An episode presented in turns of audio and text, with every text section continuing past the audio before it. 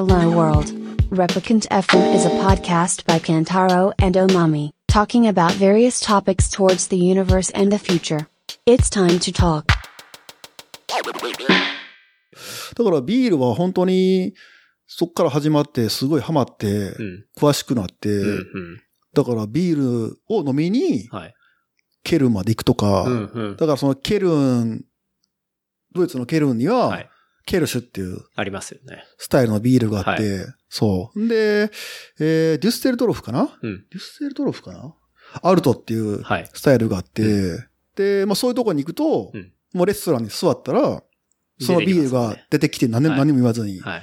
で、そのコースターでコップ、グラスを蓋しないと永遠に継がれるっていう。そうです。僕もケルン一回行ったことがあって、行ってたよね。はいうん、行った行きました行きました。あの、ケルシュでソーセージ食べながら、そうそうそうそうそう。はい。あの飲みましたけど、コースターにチェックされて。本当にこう、わん。こそば状態で、そうそうそう止めないと、止めのなく出てくるんで、もう酔っ払っちゃいますよね。だから、まあ、あの辺の、あの、スタイルやねんけど、まあ言うたら、あケルシュとアルトっていうのはもう、なんか、あの、プーマとアディダスみたいな、はい、はい。ライバル関係じゃないけど、はい。そういう関係にあって、うんだから、ドイツってね、その、デュッセルドルフとケルンは結構近いねんけど、うんそんだけもう文化が違うわけよね。うんうんそしたら、まあミュンヘンとか、下の方行ったらもっと違うから、だからそういう地域性もね、やっぱあるし、ねベルギーなんかもっとあると思うしね。うんいや、ベルギー本当に、もうタップの数が、なんか、ギネス取ってるようなところとか行ったりしたんですけど、もう選び放題だし、で、それぞれ全然違うスタイルがあったりして、めちゃめちゃ面白かったですけどね。大阪とかはどうなんですか？大阪ね、大阪はね、盛り上がってるね。うん。もう東京の方はすごいと思うな。まあ、そうっすね。なんかね、その、酒税が変わってんな、ビールの。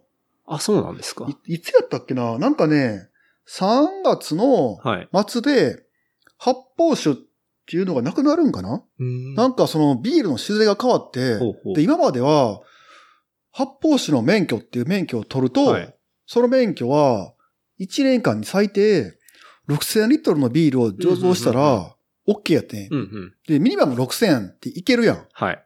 1ヶ月だから500リットル。うんうん。で、あのーまあこれ日本の酒税がそもそも悪いねんけど、うんあのーまあ日本の法律でその爆破比率を下げると、うんビールから外れて、うんえーその税金が安くなってはいっていうその裏口を、うん。多分20年以上昔かな。多分サントリーが最初に発見して、うんうんでそれで、これじゃあかんって言って法律を変えて、で、発泡酒を作って、はい。はい。もう。さらにこう、業業界が頑張ってうん、下を行って、うん。麦を使わずにままた美味しいビールを作るみたいな、はいはいはい。この日本のトップ企業が、その無駄な技術を競うっていう構図になってしまって、うん。だから健全な、ちゃんとした本来のそのドイツ式のうん。ビールをうん追求して作るっていうのをなんかできなかったこの20年うん間。うんなるほど。それでレギュレーションのせいでそう。歪みができちゃったかうんうんら、だったら、そのちゃんとした、はいその、例えば、えーと、ベルジャンホワイトみたいな、ああいうそのコリアンダーとか、あんなスパイスが入ると、発泡酒扱いやってん今まで。そうですよね。じゃなくて、それをが入っても、うんあの、ビールっていうことにしましょうっていうふうに変えてんけど、うん逆にその、発泡酒のその、免許が6000リットルだったのに、うんそれが6万になってん。ほう。たえ、一桁上がったんですか？上がっちゃってん。で、それで、はい6万でビールになってんけど、そんなんちっちゃなところは無理やん、マイクロブルワリーは。ですよねで。それで、えっとね、3月の末で、その法律が変わって、4月1日から新しい法律が施行されるから、うんもうみんなもう飛び込みで、うんうん6000リットルでいいんやったら、もう今やって言って、もう去年ぐらいからブワーって動き出して、その免許を取るってそうことですよね。で、駆け込みで、はい3月の末にその免許を発泡酒を取ったら、取ったところは、以降もう6000でいいいいねんて。ああ、なるほど。はい。だから、この1年間で、その、マイクロボアリーがめちゃめちゃ増えてん。なるほど。うん。そういう、あの、チェンジの前の駆け込み。駆け込み需要が。需要が。基本的に、あの、税務署も税収が欲しいから、うんやっぱ出したいやん、基本的には。免許を。でもやっぱり、ミミニマムその6000リットルやけど、うん6000で申請しても、やっぱり出ないねんて。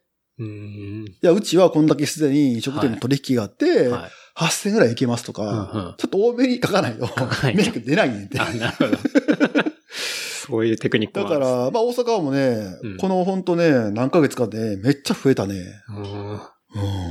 ここら辺も。ここら辺も、ううんうんん。北浜の方にもできたし、はい、はい。天禄にもできたし、うもういっぱいできたね。ええなんかツイッターでこの間見たら、なんかのフェスを手伝わないと、なんか大阪は生き残れないみたいな、なんか、なんかそういうツイートを見たんですけど、ケンタロウさ、はいツイッターやってんの？やってますよ。いや、なんかケンタロウってさ、なんかはいツイッターもさ、はい。フェイスブックもなんか、はい。なんやろ？あの、なんか、や、やってない感じやん、もいやいや、ツイッターは僕やってますね。フェイスブックはもう全く見てないでう。すけど。インスタとはインスタぐらい？インスタはそうですね。あの、個人のアカウントの方は、まあでも基本今、ポッドキャストの更新の情報を上げてる感じですけど、ツイッターやってますよ。なんかね、その話はね、あのーはい大阪のミノっていうとこがあって、はい。で、ミノビールっていう、うん。まあ、有第第名ですよね。第一次地ビールブームを生き残った、うん。あのー有名なとこがあんねんけど、うん。まあそこが先代の社長さんがはい。結構なんか大胆な豪快な人で、おその人が、まあ、事故で亡くなったのかなはあ、はで、その後を、えっ、と、三姉妹がいてお、三姉妹の長女が継いだんかな、ミノビールを。あ、なるほど。で、その、その長女の人が継いでから、んまあビールのクオリティがすごく上がって、うんうんうん、で、その、その三姉妹の中の誰かの旦那さんが、はい。結構やり手らしくて、ほう。ビジネス的にってことです。そうはねう。んうんで、そのビアベリーっていう、その直営のパブをその人が出し出して、天満とかうんうん、タボリとか増やしていって、あ、ビアベリーってあれ、ミノビールの直営の？直営というか、まあ会社は多分別その、なんか、その、三姉妹のはい中の誰かの旦那さんがやってるらしくて、ほうほうほうまあ直営みたいなもんやねんけなるど、で、すごいでかくなって、で、ほ言うたら、もうなんか、クラフトビール界のはい女帝的存在というう。か。俺結構行くねや。うん。練習行って帰りミノビールはい。読んねんけど、はい。えーもうしょっちゅう行くねんけど、はいで、結構その、社長がいてはんねんけど、はいなんかもう、結構遠方からさ、は外国人が来たりとか、あ、はい。なんか若い子たちが来て、うんうんうんうんあとなんか、パブのはい。店員とかが来て、うん。ああ、どう？元気？みたいな、なんかそういうなんか、うわ、女帝やみたいな。雰囲気がすごいねや。女帝感出し。女帝感がすごくて、はい。で、やっぱりそこが6月、あ、来週かな？うん。毎年周年祭っていう近所の公園で。すごいでかい、やばいよ。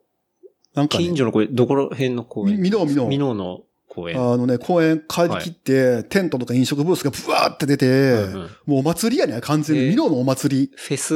フェスフェス、マジでフェス。もうビールのなんかチケット買うのに並んで、はいで、ビール買うのに並んでみたいな、すごい、すごいフェスやね。あの他のブリブリワリーとかも招待するフェスですか？それと違う、ももうミノビール単体。あ、単体なんですね。人が足れへんから、はいもうボランティアでみんなな、はあの、パブい。はい。の人間とかが行くねや。はあただ、パブの人間は、うん。ミノか太郎買ってるから、うんまあお客やん。そうですね。やねんけど、はいその、同業の、はい。その、すごい最近マイクロブルワリーとか立ち上げはたい。人らとかも行くねや。ほう。その人らはもう完全もう、なんか奴隷、奴隷じゃないけど、ご奉仕やな、女帝に対する。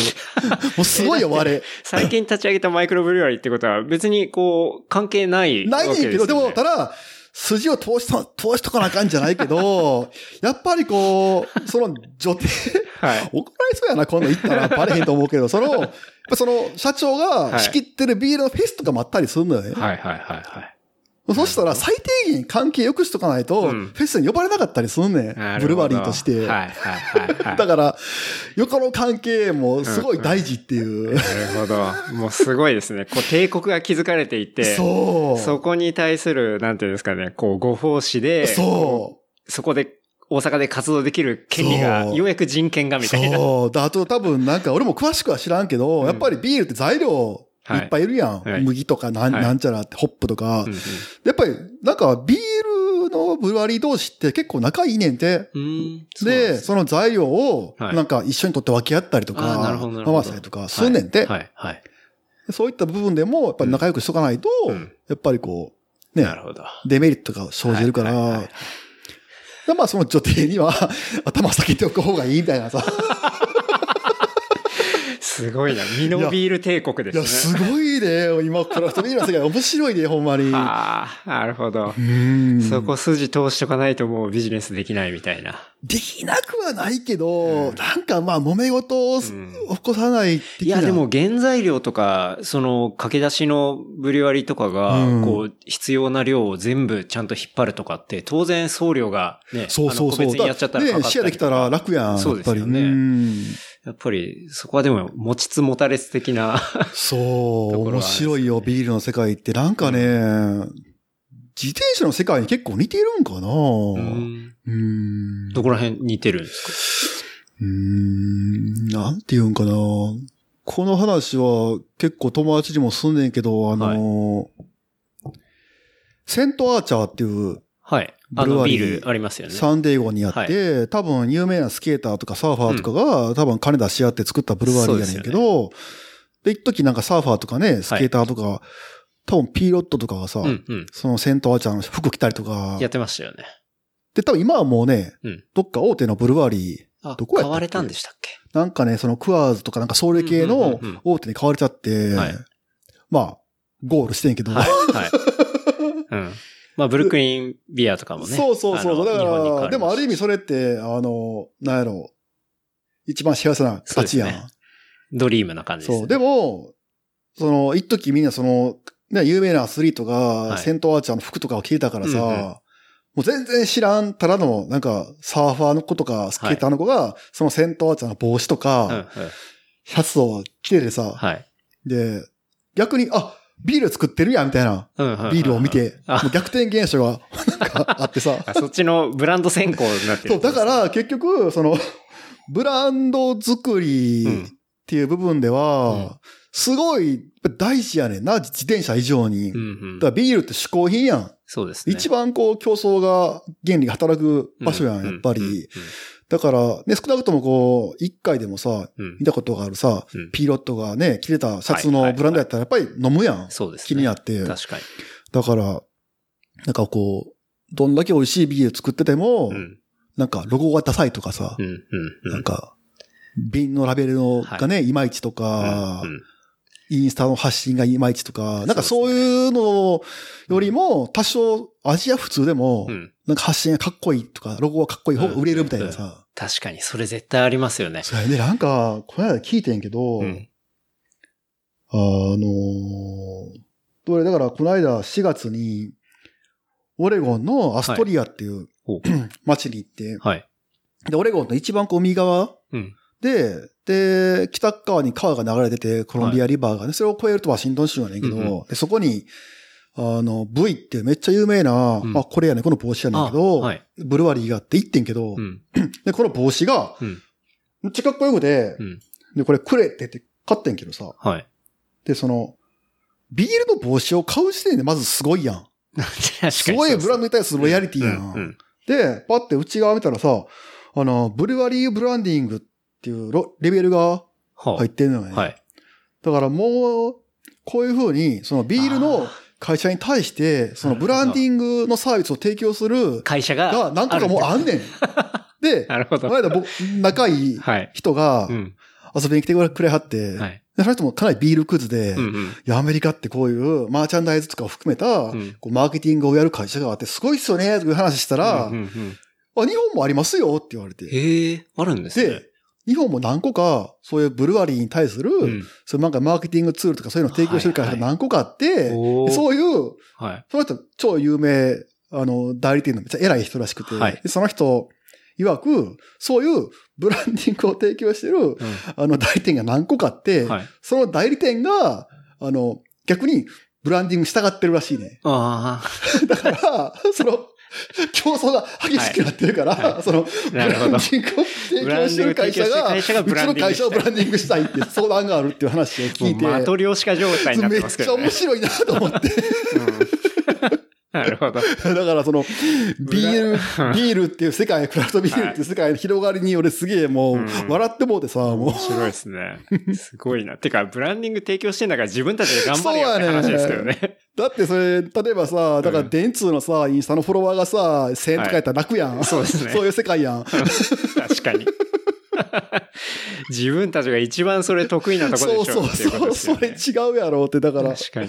やービールの世界は本当面白いよ。うんうん僕もでもそのグッズで言ったら、ポートランドでラブラドールうんリパブリックでしたっけ？ビールのブリュワリーが。ラッキー、ラッキーあラブラドール。うんだ。あそこいいよな。はい。ラッキーどラブラどっち行った？二軒あんねんけど。消防署の、ど、ど、どどっちに跡地の、その、一番でかい。でっかいシャッターがあって。そうですそうですんあっちの方行って、あの、犬用のボール、ドッグボールとか買いましたけど そうね。やろ、だから、向こうのブルワリー行ったら、あのうんマーチャンダイズうん。お土産売り場がやばい。すごいですよね。もう、うんデブの白人の人がプワー買ってもシャツ。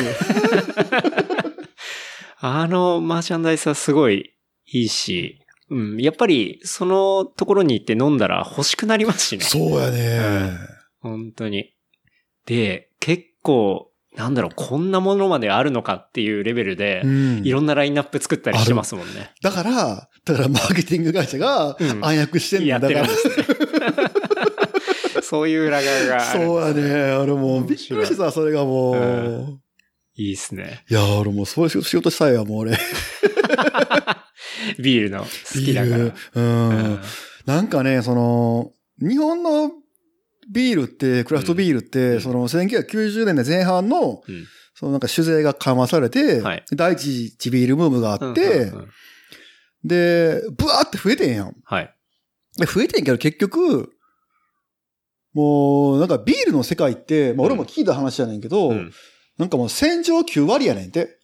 あ、洗浄、洗うってことです洗うね。綺麗にするって。はい。もう、洗、洗って、うんその極力雑菌とか入らないようにしないと、うんうん発酵の温度がどうとか、発酵しないとか、うんなんかいろいろこう、あの、うん味に雑味が出んねんで、はい。でそれぐらいこう、なんか、あのー洗浄9割っていうぐらい、うんその厳密なうん。世界で、はい。で、すごいこう、最新の注意、うん衛生面で最最新の注意を払わな、美味しいビールできへんねんけど、そのブームに乗っかった時に、うんせっかくこう、第三セクターとか、はい。国の金でう、ん。町おこし的な感じで、ドドイツの。本場からマイスターを引っ張ってきて、はい。せっかく設備ドーンって入れて、うん。で彼らがビール作りを教えて、うん。まあ、ドイツに帰った後、うん。その衛生面を怠ったりとかして、はい。で、結局本当は美味しい、ちゃんと作れば美味しいものができるはずやのに、うん。まあ、まずくなっちゃって。だからなんか、その後、地ビールって別に美味しくないよね、みたいな。それで、やっぱり地ビールブームが、結構それでシューンってなっちゃったんよね。されちゃいましたね。だから、まあ今ね、そのミノビールとか、まあ志賀高原とか、うんまあ、日立のとかさ、まあそういうの生き残ったところはね、やっぱ今でも美味しいねんやってど、だからやっぱりそういう、なんやろ、一度こうね、浮き沈みがあった業界やから、だから、なんかね、その、第一次地ビールブームが生き残ったところで美味しいところは、うん。結構、ダサいところが多くて。でも、ミノビール、割とラベルとかもかかっこいい頑張ってると思う。なんかなんか、でもダサいとこあんのよ。ダサいとこあるんですね。伊勢カドとかさ、ああ、確かに。ラベルとかビアヘルンと。か、あ、それわかんないな。うん大山とか、まあいろいろあんねんけど、はいでも、なんか、俺は逆に愛おしくて好きやね。うんうんうんだからそこが、あの、さっき言ったような、そのブランディング、マーケティングをやる会社が、こう、しっかり入ったりしたら、案外、もっといいブランドになうんるかもしれないし。だからなんか多分日立のなんかはさ、アメリカですっごい人気あんのネスト？うん、人気ですすよね。っごい人気あった。うんあれは多分もう袋。うん。確かに。多分なんかあそこに入ってる会社が優秀なんやろな。うん多分袋を使ったあのキャッチーさ。うん。なんかあの、そのクラフトビールのデータベースとかって結構、あの、向こうのサイトであったりする、うん。しますけど、ちゃんと日立のは絶対ありますからね。そやろう。はいだから、やっぱりあれはうまいと思うわ。うんだから、それこそ、伊勢門も、ミオも、だから、もっと頑張ってお金使ったら、うん。もっとなんかかかかっこよくなるし、うん。と俺は思うねんけどな。うん。うん。その、ていすけさん入った方がいいんじゃないですか。いや、めっちゃそういう仕事したいわ。そういう仕事を。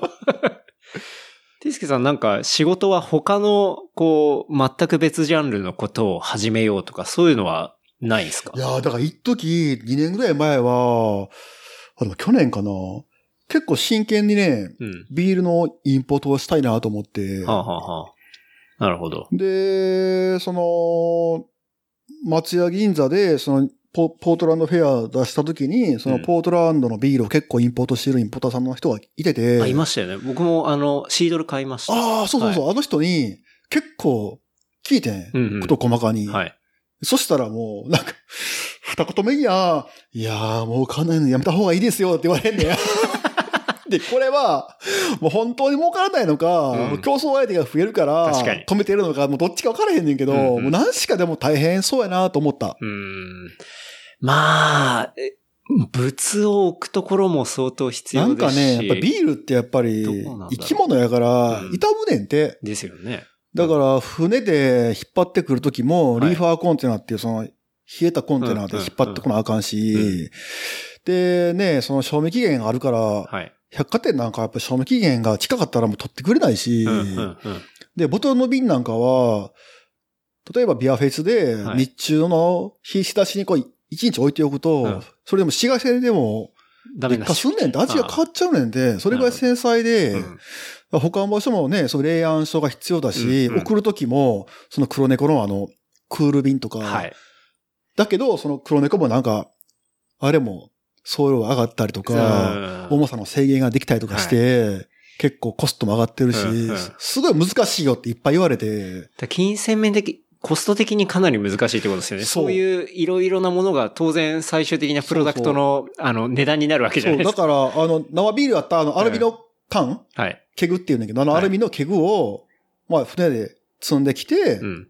で、そのケグを、まあ、パブに出荷するやん。はいで、それも、こう、なるべくこう、リーファーというか、うん。クール便とかで送って、うんうんで、それが、開いて、うんこれはまた返してもらうやん。はい。それが溜まってきたら、うん。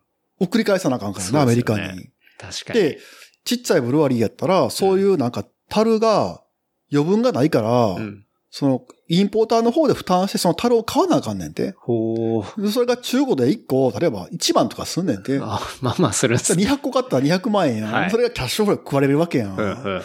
それちょっとやばいなと思って。で、なんか今、その、プラスチックのうん、ちゃって潰せる器具があんねんて。へー使い捨ての。ほうほうほう。その器具を使ったら、ワンウェイで、うん。えービールがなくなったら、はい捨てたら終わりやねんけど、ペットボトル的な感覚そうやねん。でいけるってことですね。もうズバリそう。うんやねんけど、それも結構コストが高くて、ほなんか日本とアメリカをう。うん。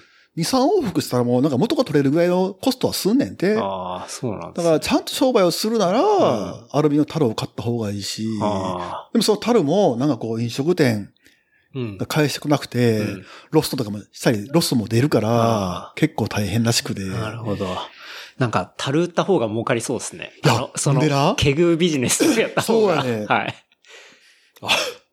最近だから、えっ、とね、クラフトビールが世界的にうん。流行りすぎて、あれ、深センってやってたかな？うん深センに、中国のですよね。中国のはい深センに、そのクラフトビールのうん設備をはい作っているところがあって、ほでそれが、えー深センとか思うけど、うんもうスーパークリーンの、はい素晴らしいものを作ってんねんで、クオリティが。はいはう。なるほど。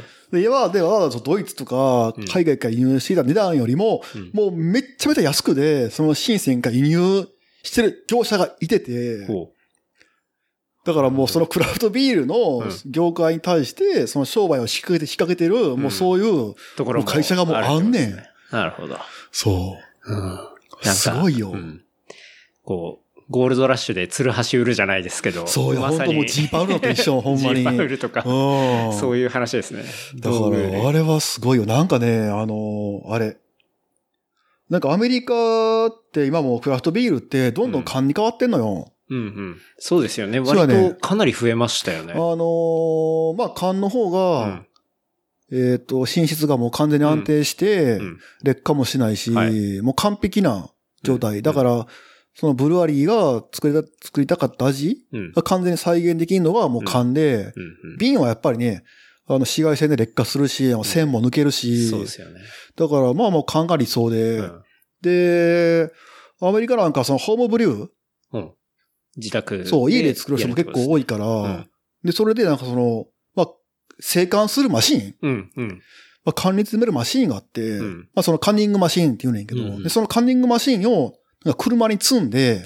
でい移動カンニングをする商売があんねんて。へえ。でそれで、その、ホームブリュワーとか、はい。いう人が、例えばオンラインかなんか予約して、うん来てくれって言ったら、うん車でそのカンニングマシン積んでいって、ほう。そのそのその人のビールを缶に詰めて納品とかああ、なるほど。すんねんて。すごくない？そしたら、そのホームブリュワリー作った人は、ちゃんと缶になって、それを売ったりとそうか。。とか、そうとはまあ家で飲めるとか、う。そちゃんと保存できるってう。いことやー、すごいよ。あああでも、カンニングマシンはあれですね。あの、秋葉原のマーチエキュートって、あの、ていすけさんポップアップやったところの常陸野には置いてあって、あの、持ち帰る場合はその缶に詰めてもらうことはできますね。あ、そうなんや。で、はいはい結構最近だからカンニングマシンもちっちゃいねんな、すごい。そうですね。あの、そんなに場所取ってなかったですね。うん。なんかね、そういうこのクラフトビールの世界の広がりがうん、やっぱりなんか、面白いね。確かに。面白いですね。タイムと一緒、ほんまに。まあ、農業ですし。農業まあ最終プロダクトですしね。そうそう。確かに。なんかね、面今ね、クラフトビールの世界で流行ってる単語がダンクっていう、ダンク？このビールはダンクだね、ダンクシュとか言うねん。それとタイマーのフレーバーやねんで。ええそう。で、タイマー入ってないけど、はいなんか実はそのタイマーシュのことをダンクって言って、そのダンクの味な、なんかビールが結構流行ってるみたいなんか。なるほど。ダンクっていう表現をするってことですね。D-U-N-K か D-A-N-K かどっちか覚えてないか D-A-N-K スラムダンクのダンンクですどかね、うから D-A-N-K かな、なんか。うん。なるほど。ダンク。なんか、小江戸ビールかなんかうに、ん。マリハナっていう、まあ、あれは完全そうやんね。そうですよねうん。と思うよ。うん。そういうビールがあっうて、んあれ僕結構好きで飲むんですけどうん、あれはそのダンクを感じますけどね。あの絶対それやとフ思う。うんうん。ダンク。本当にあれはちょっと多分一回調べてダンク。う んそう。それを思って思い出しましたけど。ケンタロウはあんまりビール飲まないイメージあるよすいや、僕ビールばっかですけどね。あそうどっちかっていうと。うん。だから、あの、成城石井とか行くと、うんうんあの、缶詰の、その、えークラフトビールとな。か山ほどありますし、あそこで時々買ったりしますし、まあコンビニでもね、あの、青鬼とか、あ あ美味しいもんね。はい普通に美味しいもんね。全然飲みますけどね。まあもちろん普通のビールも飲みますけど、うんでもお酒は圧倒的に僕ビールばっかですね。本当に。もう、タッカはいつそれ痛風なるかなと思ってんねんけどな、俺も。確かに。そう結構その、旅行した時にクラフトビール探すのも好きで、ケニアに行った時もケニアのクラフトビール飲みましたし。あるの？あります美味しいありますの？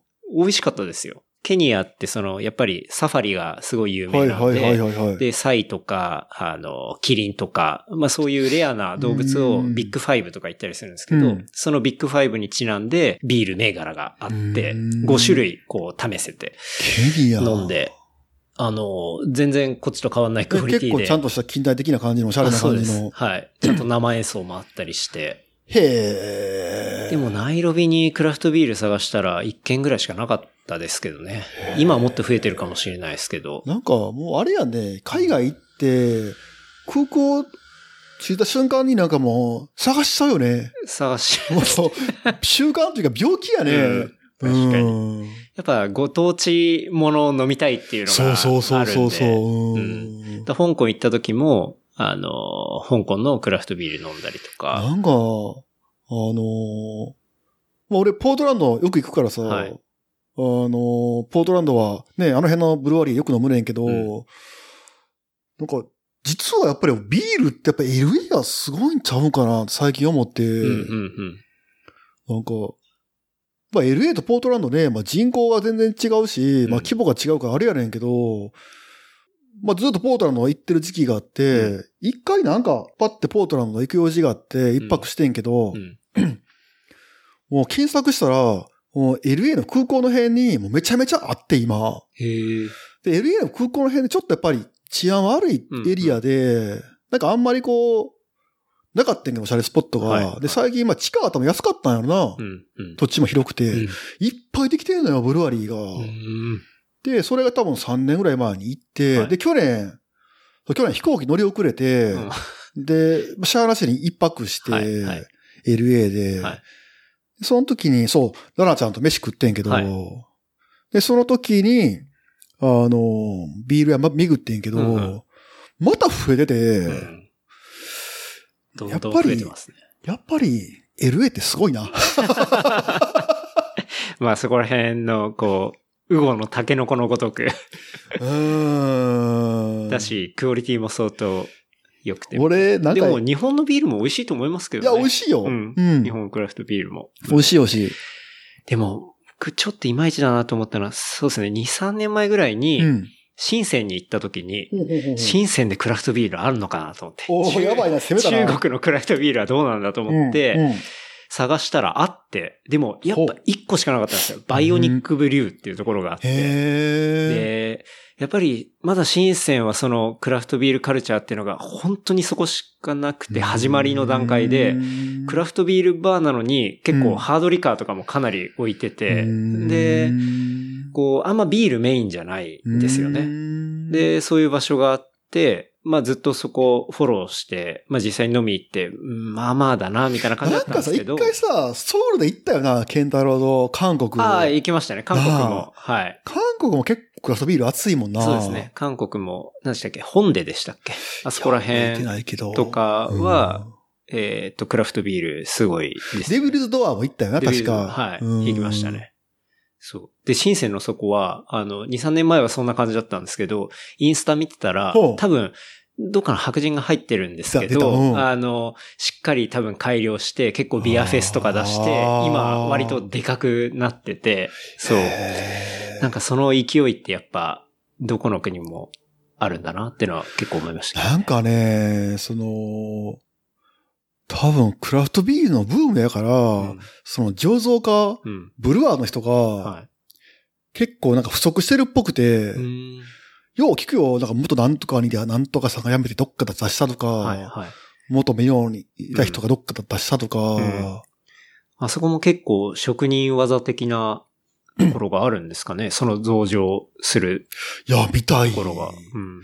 なんかね、さっきもその、ビール作りやね、その、掃除が9割とか言ったけど、うんなんかね、その、やっぱりサイエンスやねんて、うん。醸造学っていう学問があるぐらいやから、おうだからサイエンスと、あとアーティストはい。の部分を両方持ってなあかんねんて。なるほど。だからそのサイエンスっていうのはその醸造、はい。その、この材料で、うん。この何度でとか、うん。うん。狙った通りに持っていくっていう部分と、で、その、自分が頭で描いたうん、そのフレーバーを持っていく、作っていくっていう、その、アーティストの部分。で、本来は、あの、相反するものやん。うん。そうですね。言うたらもうダヴィンチやん。はい。はい。ダヴィンチレベルのことをするわけやん。はい。ら本来は、すごい職業なわけよ。確かに。なんか、そのデータの部分とかっていうのそは、うちゃんとトラッキングして、そうすごいサイエンスやねそう、数値を精値に出していくもそうそうそうそうのだけど、うん具現化させるとこの、そのマジック的な、アーティスだト的なから。醸造する天才うん。でも、その多分舌がバカな人もいてると思うねや。はい、はい。多分ね。うん。だから、あの、それはね、あの、自転車も一緒やね。うん。うんそのフレームビルダーっていう職業があって、まあ、うん自転車のフレームを作んねんけど、はその、まあ、技術うん。ものづくりっていう腕がうん。すごいセンスあってん素晴らしくても、はい。その、乗りやすい自転車を作るとか、うんかっこいいデザインのロゴを入れて、うんその、いい、いいいい感じの塗装をして、うんトータルで最後かっこよく仕上げるっていう才能がない人もいてると思うし、だから結構醸造できる人っていうのは、すごいと思なるほど。う。あれは多分ね、才能やと思うね。うん。面白いですね。いや、面白い。ほんまにそう。サイエンスとアーティストの両輪をそう、いや、ほんまにそうらしいよ。回していくってことですよね。だ結構なんか、Facebook とかで、やっぱり繋がったりするやん、ビール好きな人だと。うんはいまあ中にはこう、ブルワーもいたりして、うんうんこの人のビール美味しいんかなっていう人もいたりするわけよ、やっぱり。なるほど。な るでも評価は高いみたいなさ。はいはいはいうんほどな。これからその、ブリュワリーの名前が、こう、前に出てくるんじゃなくて、案外醸造家の、その。アーティストとして、その人の名前がもっと前に出てったりそうだから、あの。ポートランドの話に戻っちゃうけど、うんで、結局、その、カリスマ醸造家がうん、そこをやめちゃったら、はい味が落ちるから、うんうん。っていうことですよね。だから、醸造する人をうん。追いかけておくとう、ん。間違いないみたいな。うんうんやっぱり、本当さっきの話もそうですけど、まあ人ですね。いや、ほんま人やね。うん。うんそこですね。そうやね。うん。いや、面白い。ただまあ、やっぱり、そこを人に依存せずに、うん安定した味をね、うん出していくかっていうのはいかにね、それがやっぱり企業の力やと思うねんけど。そうですね。いや、一回できて、それを安定供給するっていうところは、まあ、機械に任せたりとか、データに任せる部分だと思うんですけど、その、ゼロ一を作る部分っていうのは、うんやっぱり、この人が、のクリエイティブな部分がなんかその、何必やったっけ。な、ヤッホーの、えっ、とね、ヨナヨナかな、うんなんかあれを作った人も、すごい伝説的な人らしくて、うーんうん。で何人かやっぱり日本にもそういう、はい。海外のコンテストでなんか賞を取ったとか、はいはいそういうなんか伝説的な人がやっぱりいるらしいよ、うん日本にも。うん。なるほど。すごい、クリエイティブな仕事ですね。、いやめちゃめちゃクリエイティブな仕事やで、ほんまに。面白いですね。うん。いや、ビールの話、面白いですね。ビールの話っていうのはあんまりしないよな、世間的にな。うん。確かに、あんまり深くしないですね。なんかやっぱりこう、聞いたら、ワインとかよりも、うん。ちょっと下に思われてんねんて。うん。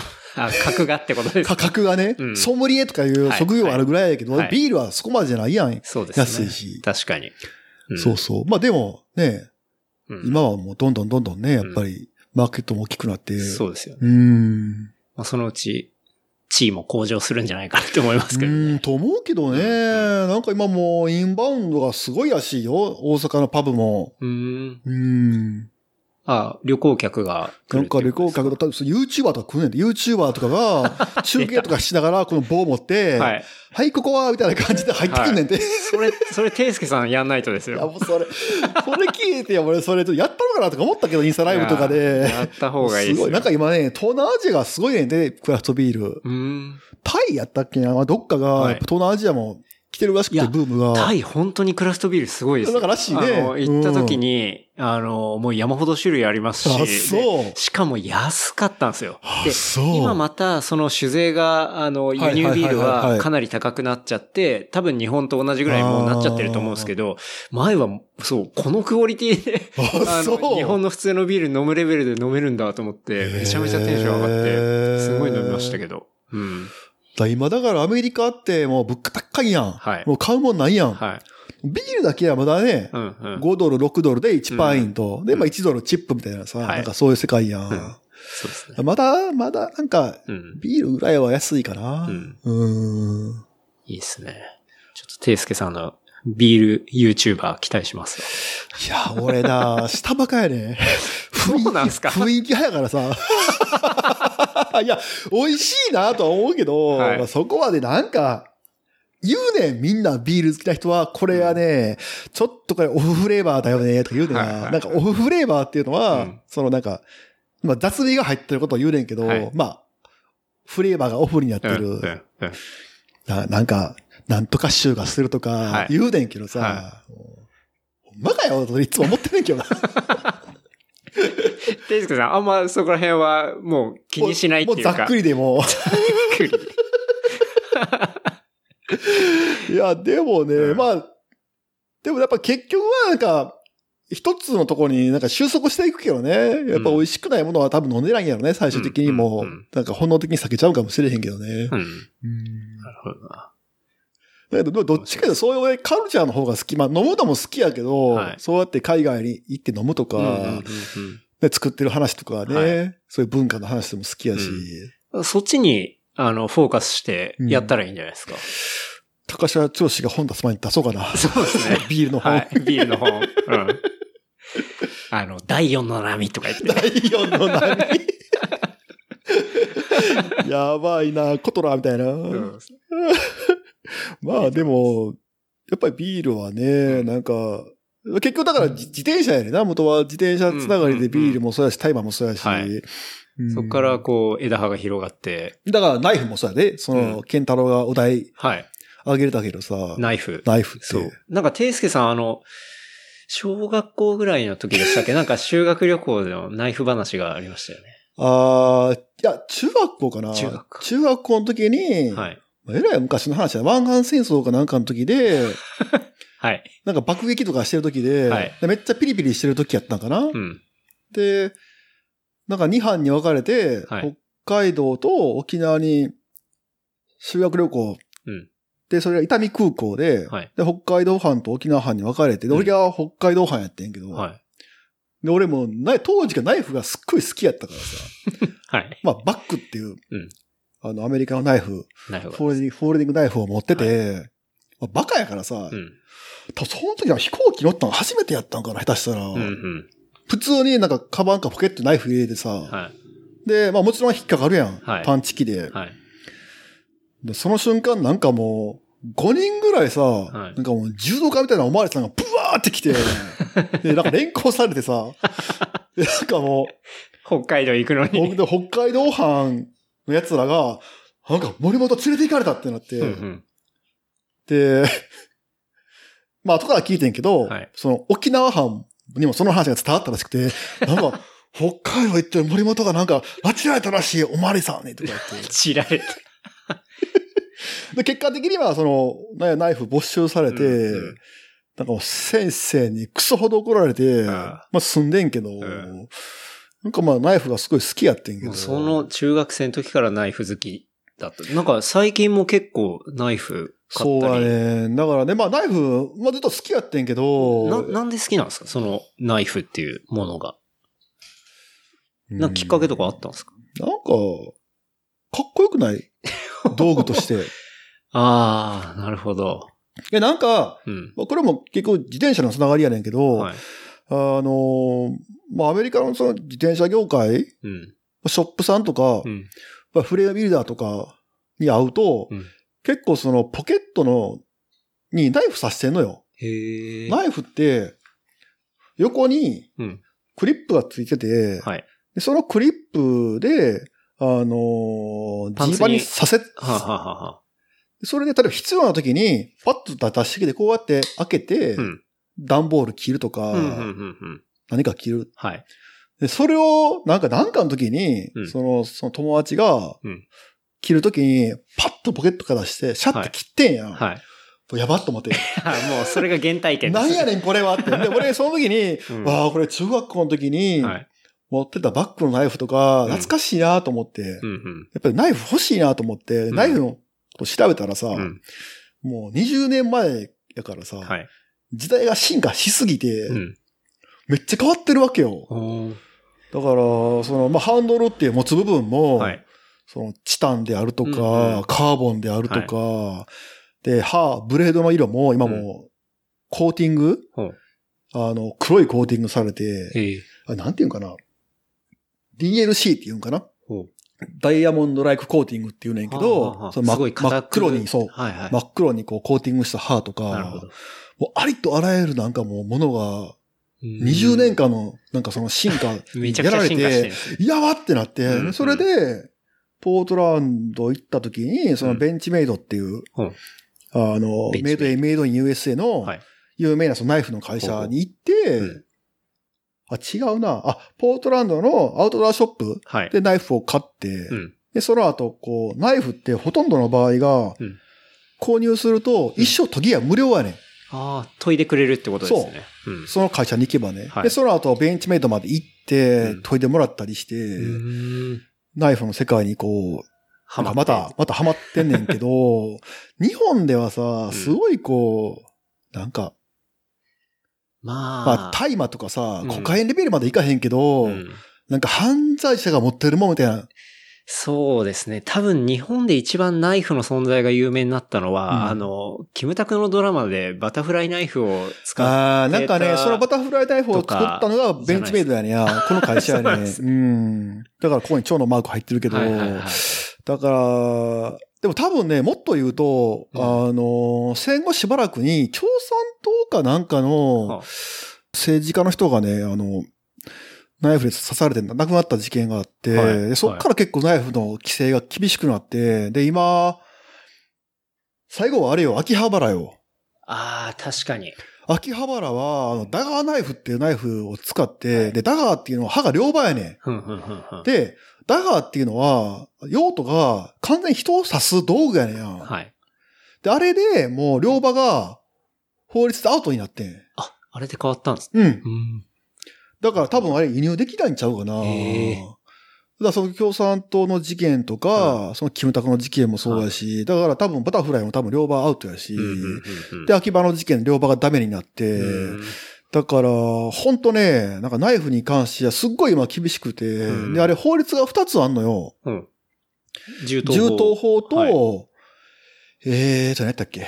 銃刀法とね、あともう一個ね、何やったっけ？なんちゃらって法律が2つあって、ほで、その、銃刀法に関して言うと、う。うん。刃渡り何センチとか、うんうん。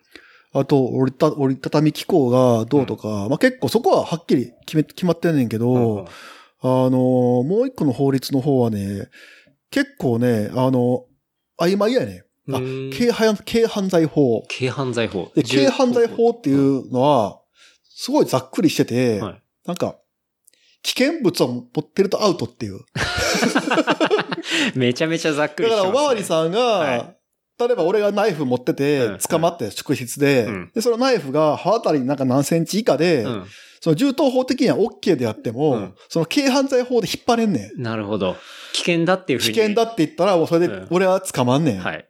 だから、何年か前に、和歌山県か和歌山市のうん。結構偉い人、はい。県庁かなんかうのん人が、あのータクシーで家に帰るときに泥酔して、ほうほう。泥酔してたから、タクシーの運転手がうん警察を呼んだら、はい。カバンからナイフが出てきて。で、そのナイフは、なんかこの職場でリンゴかなんかを剥こうと思って持ってきた、その果物ナイフ。はいはいはいはい。で、それでうん捕まってん。ええで、それで首やで、県庁。ええかわいそう。出てくるわ、調べたら。だから、そういう前例があんねん。だから、なんか、爪切りとか、うん。そんなんでもアウトになる場合があんねんてそれもう解釈でいくらでも引っ張れちゃうってことっすね。そう。んで、うん。多分今晩アマゾンかな？あ、ヤフオクでうん。今もう入札入ってんねんけど、はい。あの、銃刀法では、ナイフ、刃物の定義が、うん。あの、鉄やねや、スティールやねうんうん。やねんけど、まあ中国で作ってるものだと思うねんけど、あの、うんカーボンファイバーで作ったカーボンファイバー。歯がカーボンってことですか？カーボンファイバー、うんあの軽いペラペラのカーボンファイバーで作ったはあダガーナイフがは売ってて、い。ヤフオクでですか？ヤフオクで、だいたい相場が2000円ぐらいで落とされんねんけど、そういう両場ってことですよね。両場やねん。はい。見た目はもう凶悪なダガーナイフやねんけど、はい。銃刀法的にはセーフ。ああ、あの、スティールじゃないからってことですね。カーボンやからはい。ですごい軽くて 35g しかなくて、はいなんかツーリングとかさ、いキャンプの時にいいかなと思う。ちょっと買ってみようと思うねんけど、うんただ、形状がめっちゃダガーナイフやから、うん多分止められたら、うん結構めんどくさいと思うな。そうですね。だから、軽犯罪法では多分アウトやと思う。アウトですね。うん間違いなく。ただまあアメリカではもう完全にこう、なんやろだって、銃の社会やん。うん、うん。そうですだからね。ナイフなんか言うたらもう、ボールペンとかさ、うん。なんかももうそういうもう、のそういう扱いやからさ。うんレベル感では大したことないですね。うんだから、ん。まあ俺も仕事で結構出荷とかで刃物使うから、普段からこう、ナイフをポケットにさせることがあんねんけど、うんうん。まあ多分これ、なんかの時に捕まったらめんどくさいやろな。確かにそうですね。はあ。の、ビールで酔っ払って、なんかグデーってしてた。ら、そうそうそうそう。それこそその職員みたいに。そう、まあ幸い俺自営業が首にはならへんけど。首にはなんないですよね。うん、でもナイフはいいよ、マジで。うんうん。確かになんか、あの、僕好きな YouTuber でケイシー・ナイスタットって言いますけど、うんあの、よくこう送られてきたギフトを開けるときに、やっぱり絶対ナイフでパッてこう出して、そうやね。こうザザって切るっていうのが、あれだからなんか。そこで、やっぱりうんカッターナイフとか、使い捨ての刃物を使うのは多分すっごいダサいね。うんうん。っていうことですよね。多分ね、その、なんか、何やろな、なんか、使い捨て？うん。使い捨てなものを多分、つ使うのは多分ダサいっていう部分が多分あると思うねんな。なるほど。だから、今俺が履いてるそのね、うん。ポートランドのはい。ダナのブーツとかもそうだけど、まあこれもね、うん。一生ソールが交換できるっていうのが売りでさ、うん。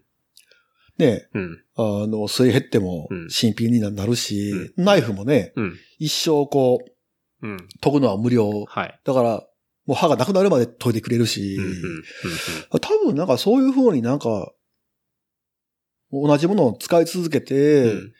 メンテナンスしながら持っとくっていうのは多分、うんおしゃれっていう文化が多分あるんやと思う。そこのかっこよさ。た、多分ね。うん。俺はそういう風に感じるな。うんなるほど。いいっすね、ナイフ。僕も買おうかうんな。なんかおすすめ。のやつとかあるんですか？え？おすすめのそのブランドというか。すすめ、いや、そう死ぬほどあるよ。うん。でもでも、ケイスケ俺、さん持ってるのは、で、俺実は、パリで没収されてん。あ、そうなんですか。で、これちょっと問題あんねんけど、あの、俺、ヨーロッパ2週間ぐらいはい。2月に行ってて、うん。で、帰ってきてすぐに、あの、なんか仕事で、ニー、うんフランスのニースはい。に行ってんけど、たまたまやけど、はいほんまに忘れててさ、うん。あの、ナイフを持ってて、うん。で、なぜかう、ん。乗れちゃってん飛行機、ほう。成田から。スルーされたんですね。そうやね。うわはいうわ、これ問題。まあまあいいやと思う。で、成田から、パリ着いてシャルルドゴールで、はいで、一回荷物出して、うん国内線乗り換え、ニースまでの国際線乗り換えで、で、もうナイフのことは頭頭になかったんや。それはもう忘れてますよで、ね。普通に、あの、X 線のベルトコンビニでバーって流したらさ、うんまあ引っかかったすごいよね。ちゃんと引っかかって、はい。で、3回ぐらい通通せって言われてうん通して、はっと思い出して、うんなんとかここはもうとぼけ切ろうと思ったら、うんうんもう全然無理で、うん、うん。パッてナイフでできて、はいそしたら、もう中学校の時の俺や。伊丹空港の。またこれ出た。おおまわりさん、ブワー出てきて、うわーこれ見たことあるわ、俺、と思って。2回目だわ。で、結構怖いね。ももう全然触れ乗りじゃないねや。いや、そりゃそうですよね。だって、そうふ普通であれば出発地で没収されてるものをかいくぐって持ってきたから、そうちょっと計画的なんじゃねえかとちょっと俺アか。ジアアジア人やしさ、確かに。あの、パリもテロいっぱいありましたしね。全くもうフレンドリーさがないねや。うんうわこれ本気のやつやと思って。んで、パスポート出せって言われて、はいパスポートなんかメ、なんかメモられとかコピーされとかなんかではい、控えられて、はい没収で、行けみたいな感じで言われて、ううんわ、俺犯罪人扱いやと思って。そう。だから、またナイフを没収されるって、そうそう中学生ぶりそう。に全。く懲りてないっていう。もう30年ぐらい経って。そうやね。やっちゃってん30年後にまた。回 いやでもそれで、あの、まあ、ニースではナイフなしで生活を送ってんけど、うん。うんなかったなかったらほんまに不便やね、うん。何かを切るとかさ、ー。うん。うん。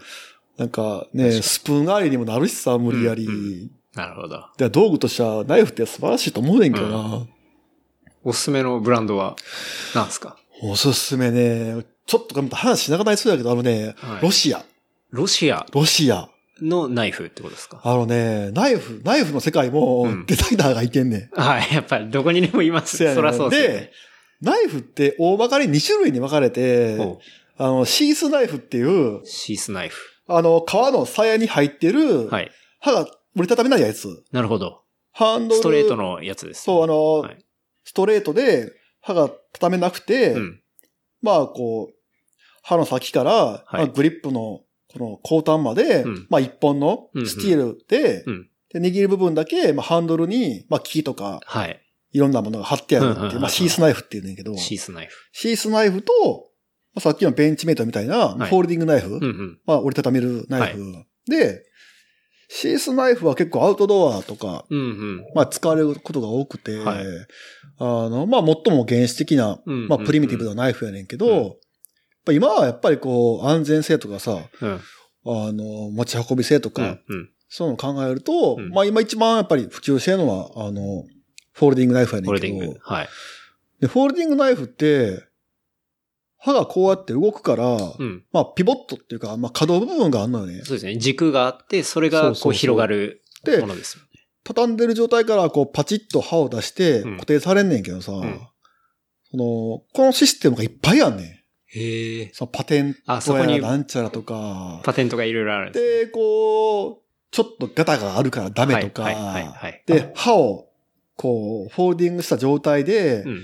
こう、ブレードがグリップの真ん中に来てないとかそれはダメだとか。ちょっと中心軸がずれてるとか。そうそうそうそう、はいはいとか、あと、材質であるとか、まあ、さっきも言ったけど、そのチタンのハンドルとうんうんうんか、カーボンとか、まあ、レアな木とあか、だから、そういった、その実用的な部分から一個踏み出して、装飾部分も結構あって、うんもうめちゃめちゃあんのよ。なるほど。一概にどれをおすすめっていうのがすごい難しいです。だからおすすめするんだったら、フォールディングナイフで、で、あと、まあ、本当にかっこいいものが欲しいんやったら、もうロシア。そのロシア人のデザイナーが何人かいんねんけどさ、もうクソほどかっこいいねや。うん。それはブランドに紐づいてるデザイナーっていうことですか？両。方、あの、ブランドに紐、例えばその、アメリカのナイフのメーカーが、うん。その、ロシア人のナイフデザイナーを招いて。その彼のコレクションを出してる場合もあるし、その、彼の名前出してる場合もあんねんけど、うんでもそういう場合ってもうハンドメイドがすごいハイエンドな値段、もう何千ドルとか。はい、はい。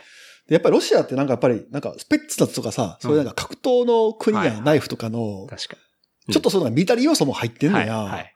めっちゃかっこいい、そのチタンとかで。で、ロシアってやっぱりチタンの産出がね、ある国やから、あ、そうなんですそうはね。だからロシアチタンって有名やねんや。はい。だからロシアってチタンっていう材料もあるし、うんうんで、人件費も安いし、はいで、それバックグラウンドもあるし、うんうん結構ナイフが生まれるにはすごいいい土壌がねんや。なるほど。いや面白いよ、ナイフじゃあ、ロシア系譜のものっていうのがやっぱ、かっこいいね。いいねうんうんなんとかディミッチみたいな、なんかそういう人がいてて。そうそうそうそう。もう完全にロシア人名前がついてるわけです、ね。で、結構なんかそういううん最先端のかっこいいロシアナイフをはいパクって、うん深センとか中国で、パンパン作ってて、うんでそういうナイフがアマゾンで、なんか2000円とかで買えんねん。流れてくるそんなん買ってもいいかもね。うん。なるほど。まずは。チタンとか使っててさ、うん材質もすごいいいの使ってて、なるほどな。ああナイフの世界は面白いよね。面白いですね。うん僕が深い。ああ俺もいろいろ手出してるよな。そうですね。でも、やっぱりそこの中心軸には自転車が結構。なあ、悲しいからな。だからさ、悲しいかないや、けメールしたけどさ、はい最初にケンタロウからね、メッセンジャーでオファーが来て、はいい話すことないでと思って。だから、うんね、修二くんはい。とかはさ、ヒップホップとかさ、そうですね。猫の話は、猫はなかった？修二さんはヒップホップの話はほとんどしてないです。何の話したっけ？修二さんは、こう、まあ、最後はゲームオブスローンズの話しましたけど、だから焼きそばの話とか。ゲームの話とか、はい俺まずゲームしないねや。うん、うん。で、うちの家厳しかったから、はい。させてくれなかったから、んだから原体験、はい。全くゲームがないし、うんで、テレビ見ないねや。うん、うん。で、今家、テレビ壊れてて映らへんねや、半分しか。でテレビ見ないし、はいで、ネットフリックスもちろん入ってないしさ、はあもちろん入ってないですね。もちろん入ってないし、まあ、まあ 僕の感覚だと、もちろん入ってるし、みたいな感覚ですけど。だって、テレビ壊れてるもん。まあ、あパソコンで見ないって話だけど、うんゲームしない、テレビ見ない。はいで、まあ、話題がさ、分かれへんのよね。でも別に、全然テレビ、テレビとかゲームの話にスティックしてるわけじゃないんで。で結構みんなゲーム好きやん。ゲーム。違うの？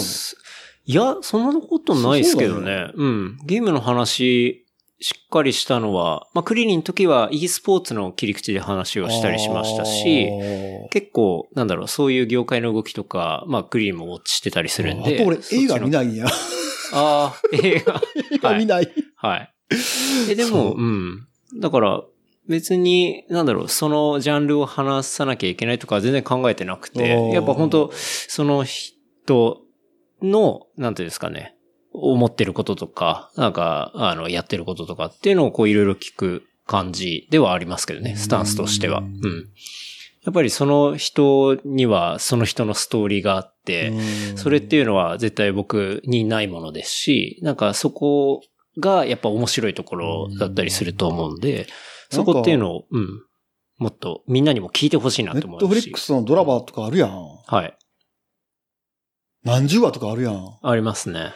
あれ、すごいよな、見てる人な。俺も、うん。すごいなと思って。あれ見てる人もすごいし、あとはちゃんと計算されてうん作られてるんでそうん、な。あの、どうやったら人がこう続けてみるかっていううんもうメカニズムが研究され尽くされてるんで、うんも次見たくなるように見たくなるようにのストーリー作り、切り方がされてますからね。だから、あれは当然作る側もすごいし、あの、でもやっぱハマっちゃいますけどね。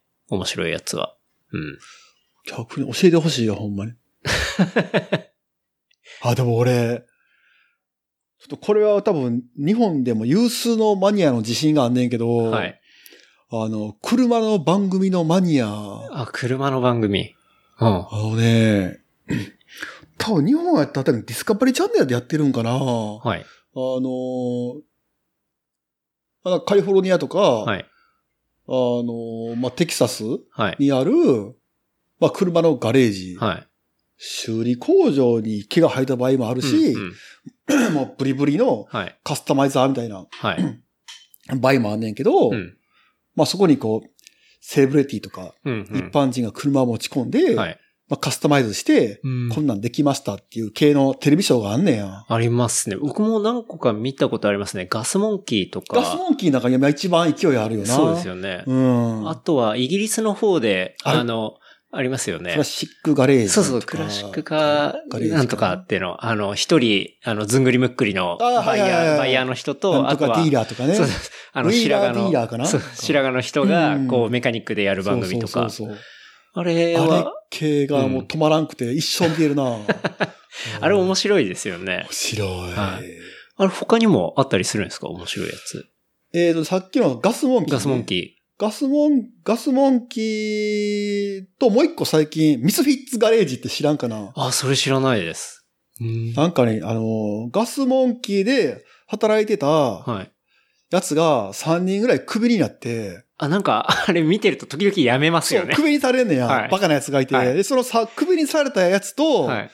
あの、ガスモンキーのオーナーのうん。ライバル的存在のやつがいて、うんうん。トーマスっていうんだけど、そのはい。トーマスがそのクビになったやつを引っ張ってきて、ほうほで、新しいガレージを作るねん。それはいがファイヤーアップガレージって言うねんけど、う。ほう。ほで、そのガレージの場所が、もともとそのガスモンキーガレージが最初に出した場所に出してんねん。で、オーナーがはい、そのガスモンキーのオーナーと一緒っていう。へえ。それでこう、まあ、あだことやってんねんけど、はいはい。たまにそのガスモンキーうん。のオーナーがやってきて、うんで、なんか、ちょっかいかけたりとかすんねん。へえ。面白い。あれどこまでこうやらせかなんか分からへんけど。そうですよね。なんか、結構ガスモンキーのやつで見てると、あの、リーゼントみたいなのがオントみたいな。ーナあれがオーナーですよね。で、あの人がなんか、時々バイイングをミスるじゃないですか。そうそうそうそう。あの、クソみたいのを買っちゃって、今回儲け出ませんでしたみたいなやつとか、あれがどこまでやらせなのかちょっとわかんないですけどね。で、あの、その、何やったっけあいつ名前。えーっと、ガスモンキーの社長って名前何やったっけな？えーっと、アーロンが、えーっと、アーロン・カウフマンがヒゲの方やのでも彼辞めてん。あれ、やめたんですか？あいアーロンは、えあちょっと前に、アーロンは、なんか、見てるとわかんねん。あ、アーロン、うん多分方向性違うんやろな、みたいな感じで。そうですね。そしたらまあ、後半若干うんざりしてる感じでアーロン辞めちちゃって、うん、で新しいね、番組が始まってん。へえ。で、アメリカではもうシーズン1が始まって、もう4話、4話か5話からやってんねんけど、日本では多分ね、今週からディスカバリーチャンネルで日本語版が始まってんねんけど、うんうんーロンはまた新しい、えーシフ、シフティングギアかなんかいう番組を始めて。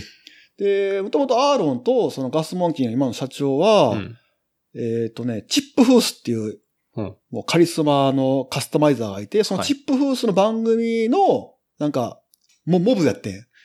後ろで、ぐちゃぐちゃーってこう、車を触ってるはいはい一員やってんけど、なるほど。でそこでやっぱりキャラ作りに成功して、うんうんまあ、ガスモンキー出して、うんうんうんで、もっと言うとその、ずっと不景があんねん。うん歴史が。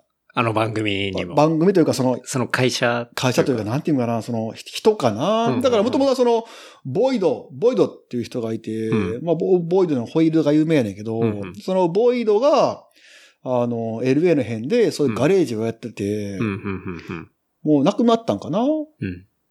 なんか、で、そこで働いたメンバーとかが、うんなんかチップフースだったりとか、結構こう、ディグっていくと歴史になってんねや。なるほど。なんか、それはハマってるかな。うん。うんあの番組、そう、僕も全然車詳しくないんですけど、うんやっぱりその、ちょっと古いものを買ってきて、うんこう、新しい価値を作るっていうのが、そうやね。なんかすごい面白いなとそう思って。やね、おう前ん。あれは、車全然わかんない人が見ても面白いと思いますね。なんかそう、多分これは日本の、なんか、行政の、まあ、せ施策が失敗したんやと思うねんけど、うんやっぱ日本ってなんかこう、トヨタとかさ、はい。そういう車産業で動いてる、うんなんか国やん。そうですね。だから、車はね、どんどん買い替えて、そうですよね。古い車捨てる方がさ、うん経済回るやん。はい。で、実際何年か前に、あの、古い車を潰したらさ、うん補助金が出るっていうのをやってさ、はいはそれでもう、どんどん車潰されたんよ。うんうんなんかここに来てさ、うんあの、20年前とかさ、30年前のうんホンダとか、昔の車すっげえ評価されて、そうですね。人気で逆にかっこいいみたいな。そう、もう GTR なんかね、すごい値段になってるし、俺らは別にもらってもいらんかったシビックとかがさ、うん。すごい向こうで大人気で、うん日本でも相場上がってるんかな、だから、もうさっきの話と逆やね。うん。もう日本人がいらんと思った車が、うん。LA のああいうシーンで評価されて、うんうん。それを見て日本人が好きになって相場が上がるっていう、はい。確か そういう現象が起こってるからさ、うんでもアメリカ人の場合ってなんか古いものは大事にしとくし、うんで、土地が余ってるから置いとくやん、適当に。に。うんうんだから、なんかああいうの見てると面白いなと思うよな。面白いですよね。確かにその、アメリカンカルチャーを日本がブラッシュアップして向こうに行くのと本当に逆の感じで、ね、あ言ってるってこの、とですよねなんとかあの、ファビュラス、ファーストファファビュラス？はい。やったっけ？あの、車の映画。ああ、車の映画、はいうん、ありますね。であんなフィリオスだった。フィリオス、はいなんかああいうね、うん映画の影響で日本の車がね、すごい評価得て、そううんスポコンとか言ってね。はい。逆輸入的な感じで。だから、案外なんかそこの中にいると気づかないのかもしれないですね。気づかへんねみん。な。やっぱりちょっと離れたとこから見ると、それが面白かったりそうだから、とか。まあ、軽ナの車とかあんまり詳しくないから分からへんと思う。あの、そううん86とかさ、イニシャル D の86とかさ。はい、イニシャル D。それはわかりますね。まあ、アメリカとかではすごいもう神格化された車になってんのよ。もう紙扱いってことまあ、ですね。まあ日本でも実際そうやねんけど、うんでも日本以上にそういう扱いになってるからさ。うんうんそうですよね。やっぱり物事をちょっと離れた角度から見たりと分かかっていうな。ことが大事だしう、んそうのシーンのど真ん中にいると案外気づかないことっていうのはすごい。ありますよねあれはなんか、まあ、勉強になるよな。うんうんうん。そうですよね。なんか日本も法律そこら辺がスクラップビルドの法律。になってるってことでだかすよね。ら、なんかね、俺の乗ってる車がもう1993年式かな？もう25年前の車やから、はい。もう税金がプラス15%やね。はい。で、プリウスとかああいうグリーン税制の車やったらマイナス何パーとかやねんけど、うんうんもう金払ってんねん逆に、うんうんアメリカとか、なんかね、一定以上の。古い車になると、うん。なんか文化財になって、はい。なんかちゃんと認められてナンバーププレートがもらえんねん。うんうんなんかヒ、ヒストリック化みたいな。うんうんで、それで多分ね、税金とかも多分免除されるんかな？なんかそういうシステムがあるらしくあて。ヨーロッパの方とかもそうですよね。そうそうそうそう。んで、聞いたことありも。う文化財になんねんや。うん。でも日本の場合逆で、さらに金払わなあかんし、そうですよね。潰した方が金もらえるみたいなさ。もう社会役みたいな感じになってますよね。本当にそう。だ完全に方向というか政策は真逆ってことですよね。そうそうだから、なんか、まあそういう車番組にはまりすぎて、うんちょっと最近アメ車を乗り換えたいなと思ってるけどね。うん今、ていすけさんはディフェンダーですもんね。うん。あれもすごい。僕も大阪行った時、もう何回も乗せて、そうやね。いろいろ言ったよね。いろいろ行きましたが。なんかあれ、あれがもう生産中心やってさ、うんうん。で、相場がすげえ上がってて、うんうん。なんかまあそれをね、まあ200万ちょっとぐらいで売り飛ばして、うんまあ妄想やけど、うんあのまあクレイグズリストうんうん。とか、イーベイとか、はい。ちょっとイーベイ高いねんけど、うんまあまあクレイグ、クレイグズリストで、車を買って、うんうん。で、日本に輸入したのかなとか思ってて。いいですね。こだう、プライベートでガスモンキーやって。そうそうそうそうそう。いや、なんか、えっとね、昭和48年かな？はい。より古い車っていうのは、うんその、まあ、ガス検査が必要なくて、うん。で、結構すんなりとナンバープレートもらえるのよ。はあ、なで、るほど。登録できて、はいで、結構初期費用が安いから、んうんまあだから、なんか挑戦する価値はあるかなと思って。ううんなるほど。いいっすね。でも、うん。まあ、税金とかでもすごいんですよね。うん、多分。グリーン、グリーン的な、そういう車の方が優遇されてますもん。もちろん。環境に配慮みたいなでも、あれじゃないですか。新しい車作るより、うん古い車をちゃんと正しく乗った方いが環境に優しくないですか、そうやね環境の負荷は少ないね、絶対。だって、新しい車作るために、どんだけ、こう、環境を、ね、そうそうそう。そう、古い車をスクラップして、はい中国とかにゴミを輸出してるようなもんやから。そうですよねうんうん俺本当エコのはずやねんけどな。うんまあユニクロで服買うよりも、はい。なんか古着屋で服買ってる方が、本当エコのはずやねんけどな。そうですよね。うん、これもう、まさに不都合な真実的な本当そうやで、マジ話ですけどで。ね。面白いですけど。いや、だからね、その、今あるマウンテンバイクも、はい高校の時にね、そうですよね。乗って。たマウンテンバイクをレストアして、うん。こうツーリングしように今してんねんけど、今、まあ収録はこのテイスケさんのあの事務所で。行ってるんですけど、まあ自転車がもういっぱいあって、その中ですごいかっこいい桑原の、うん。これは、なんだ？まあ、桑原の1991年かなに多分買ったマウンテンバイクやねんけど、うんうそう。すごいかっこいいですね。てか、状態がめちゃめちゃいいですね。てか、乗ってないね。まあ、ちょっとキレックしてんけど、はい。多分当時ね、ちょっとマウンテンバイクになんか飽きかけてる時で、うん、うん。うん、なんかスノーボードばっかりなんかしてて、うん、うん。で、結果的にね、すごく綺麗状態残ってんねんけど、はい。うんこれ、まあ、ていすけさんのツイッターとかにあげましたもんね。うんなんで、まあ、またちょっと、あの、ショーノートの方にも貼っておくんで、うんまあ、ぜひ見ていただければと思うんですけど、すごいかっこいい桑原のマウンテンバイク。ケントローなんかマウンテン乗ってるよね。なんか、はいちょっと古い。ああの、もう4年前ぐらいに、ラレー、富士？えっと、僕が乗ってるのはシュインのハイシエラですね。ああ、やばいな。84年の。やばいな。はい。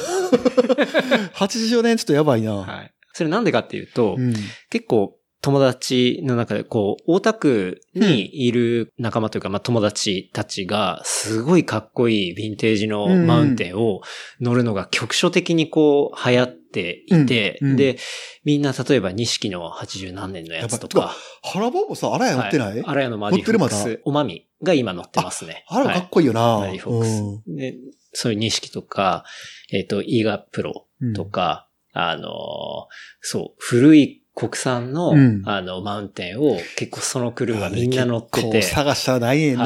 はいで、例えば、こう、マグライトのパーツとか、うんあとは、ショルダーの、背負う時のパッドとか、やアラヤの純正のやつとかを。やばいね。あったね。懐かしいね。まあみんな、潰れかけの。俺はリアルタイイムやからね。はい。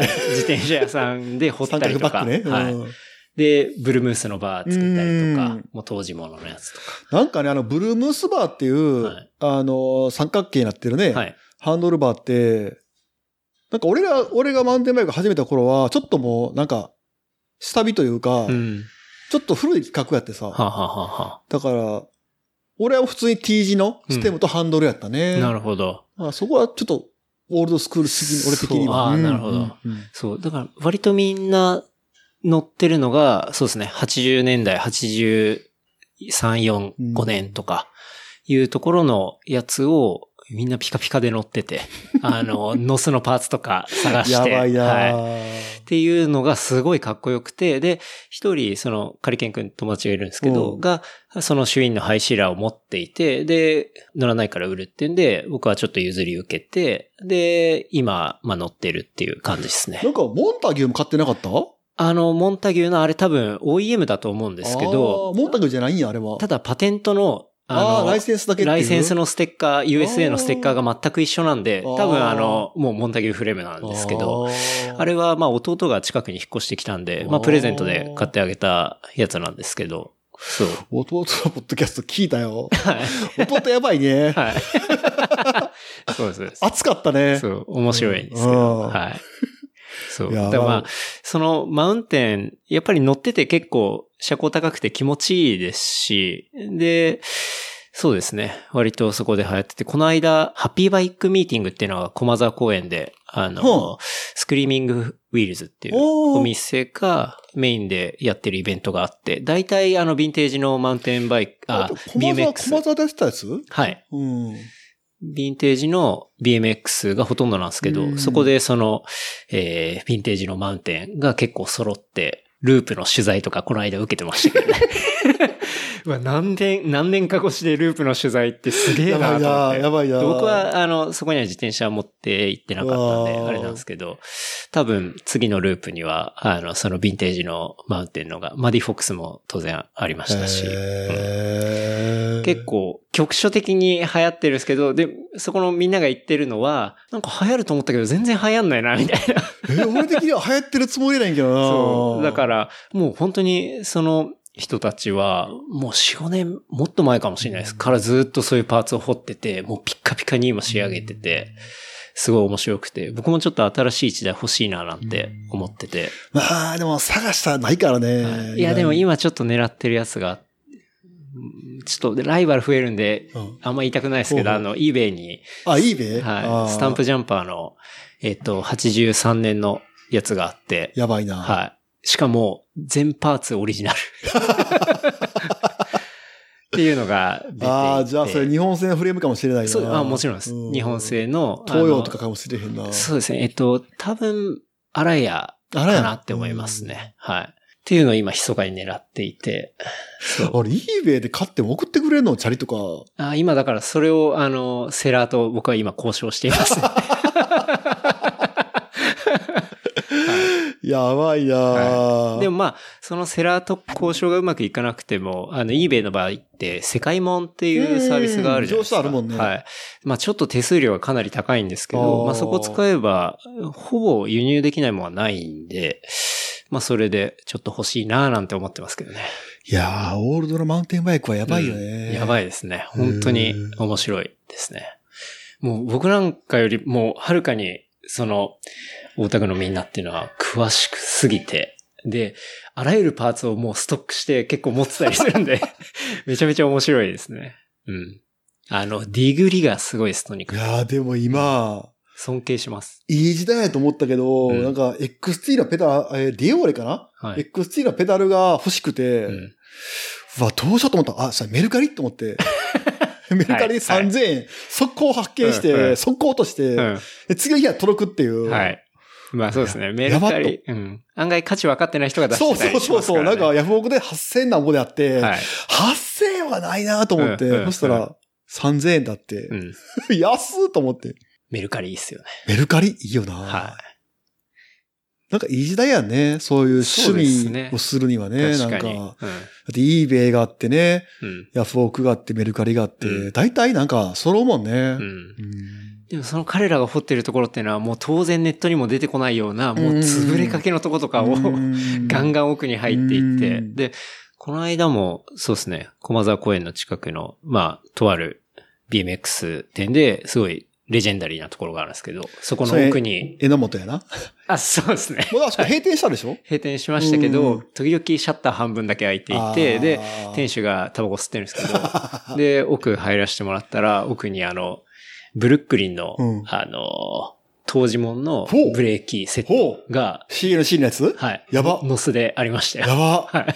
あの、説明書とか、うんあの、手書きのコピーのやつ。まで入ってるボッ今、クスのやつブルックリンってやばいよね、相場が。やばいと思いますよ。多分なんかあれ軽くシュプリームに乗っかってるよね。そうですね。はい。まあ、そんなんが実はあったりとか。やばいよなはい。そう。え、あれ、あの、ブルックリンマシンワークスとシュプリームが出した BMX が何百万円やったっけ？なんか出したね、話いや、題に。なってます。500万円やったっけ？はい。すごい値段になってますね。ううんん。そう。だからそういうのもまだ実は あったりして、ディグガツと最近やってないな面白いでですね。う。うんん。そう。だから、ていすけさんもなんか、この、ヴィンテージのね、マウンテン組んだの見て、おなんかついに来るかなみたいな。いいやろいいやろはい いや、組んだっていうかなんか昔のチャリを直しただけがはい。できる。はい。確かに。俺の場合は。ていすけさんの場合、当時もんですもん当時もだから。うん。おい、すごいかっだ。からこの写真をうん、直した写真を Facebook とかに上げたらさ、はいなんかあの、なんかすごいね、リーチが。うんうん。普段より半端なくリーチするね。需要はあるんかもしれへんね、うんこういうのは。うんやっぱりなかなかそれが手に入んなかったりするから、それのような新しい自転車とかが出たりそうやしてね。る。だからこれまたこの話になるけど、はいあの、今マウンテンバイクって、うん。あの、フロントにもさ、イヤにもサスペンションがあるっていうのが主流やねんけど、はい。多分ね、1993年4年までは、うん。フロントフォークも後ろもサスペンションがないんリジットっていうスタイルが当たり前で、うんはで、その当時のそのマウンテンバイクをうん。ちょっとこう改造して、そのツーリングに使ううん。バイクパッキングって言うんだけど、それがすっごく流行ってて。で、ポートランドに行ったら、んその当時もののマウンテンバイクをちょっと一部分だけ今、うん今風の部品を入れて、はい。こう、モダン化して、それをこう、ツーリングに使ってる人がすげえ多くて、うん。うん。うん。もうめっちゃおしゃれやね。ううんわ、マジでっていうのを使ってんのよ。はい。テンション上がるやつを。うんうんうんで、俺これ直したのも、うんこの桑原直したのも、まあその、まあ影響がすごくあんねんけど、で、そういうスタイルを見て、はいあじゃあその当時ものの90年代前半とか 80s のうんマウンテンバイクを買おうと思っても絶対ないねそうですよね。ん。で、あっても eBay でうん2000ドルとかはい。3000とかすんねや。結構ついてますもんね。だったら、だ次やることは、あの、そういう感じのものを買うことになんねんけど、それがもうサーリーとか、うんうんうんあの、当時もののテイストをパクって、はいちょっと今風に落とし込んだものを結構今どこも作ってんのよ。うんうんうんだから、それこそさっきの話じゃないけど、うんあの、ヴィンテージクロージングをパクって、うん今風にしてるラルフ・ローレンとか、はいギャップがやってることとほんま全く一緒やね。うんうんうんうん。でもやっぱそういう流れがある中でもオリジナルがオリジナルに行きいや、たいですよね。そりゃそうでしょう。はい そう。そうなんですよ。いや、そこでサーリー買うのはもうしょうがないしさ、うん。別にまあ、サーリーかっこいいしさ、はい。で、ね、安定した品質で、安くで買えるから素晴らしいけど、ん。でもやっぱりなんかね、そこで、当時もののさ、うん。もうマウンテンバイクで現れるとさ、はい。もうオーラが違うしさ、そうですよね。うん。ただそんなんってやっぱり商売にならないし、ね僕ら業界的には、うんなる要素ないですもんね。全くないからね。ただそれをね、あの、ううんまく、まあ、落とし込んだら、やっぱり売れるから、うん今どこもやってるよね。うん。うんそれは。確かに。うん。これちょっと後で乗らせてくださああ、ぜひぜひ。はいでもや、やばいやろ。い。やばいですね。うん。これフレームは？フレームはね、あの、まあ、黒森やねんけど、あの、えーっと、石綿かなまあ、当時日本にはあの、石綿とターンゲっていうチュービングの会社があって、で、まあ、石綿はね、もう潰れちゃって、うん。もう今はもう海星っていう人らがついでやってはんねんけど、うんうん。グラスホッパーっていう、そうあれ。ですね。グラスホッパーコンプって一番最上級モデル。うん。う。うんうん。ん。あの、チェーンステイのところも、あれですね。あの、作品。そう、シャークフィン。あのチェーンステープロテクターははい欲しくて、で、ツイッターで欲しいなって書いたら、うん。あのうちのお客さんが送ってくれて、うん。このシャークフィンっていうのは、もうほんまサメのフィンやね。あれですよね。シャークフィン。うん。当時もので。当時のもの。あれが、あれがあるから、まあチェーンが落ちないねんけど、別にあんなん効果ないねんけどね。そうですよね。いやー、かっこいい、これ。いや、でも俺、当時だから桑原がすごい好きで、はい。で、桑原のマウンテンバイク、これの前も桑原やったんかな、うんうん。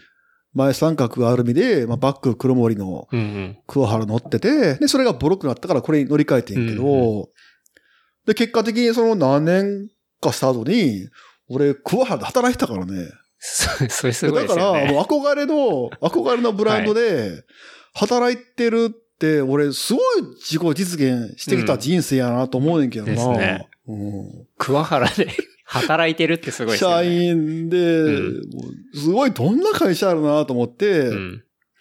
えー初日いきなり、はい。なんか工場に連れて行かれて、はい。